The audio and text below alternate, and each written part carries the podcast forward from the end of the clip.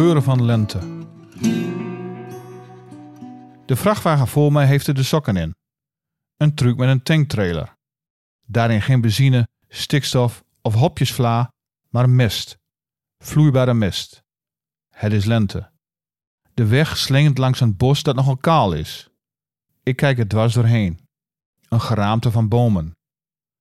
De vrachtwagen mindert vaart, want langs de weg staat een andere mestwagen.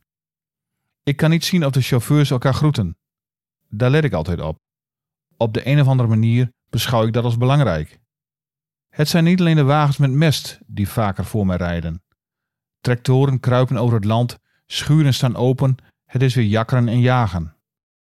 En dat herinnert mij elk jaar aan Janneke Vos, bekend van RTW Noord.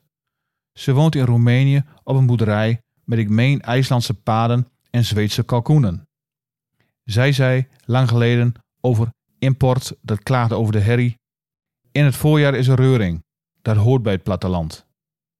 Dat kunnen wij beamen. Tractoren rezen ook ons huisje voorbij.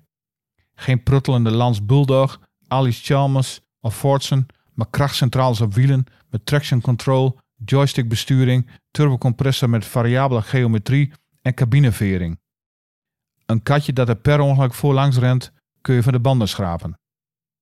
Het beeld van het voorjaar is dat van dartelende lammetjes, ontluikende bloemetjes en het eerste glaasje rosé, maar wat we vooral doen is tonnen mest in de grond pompen.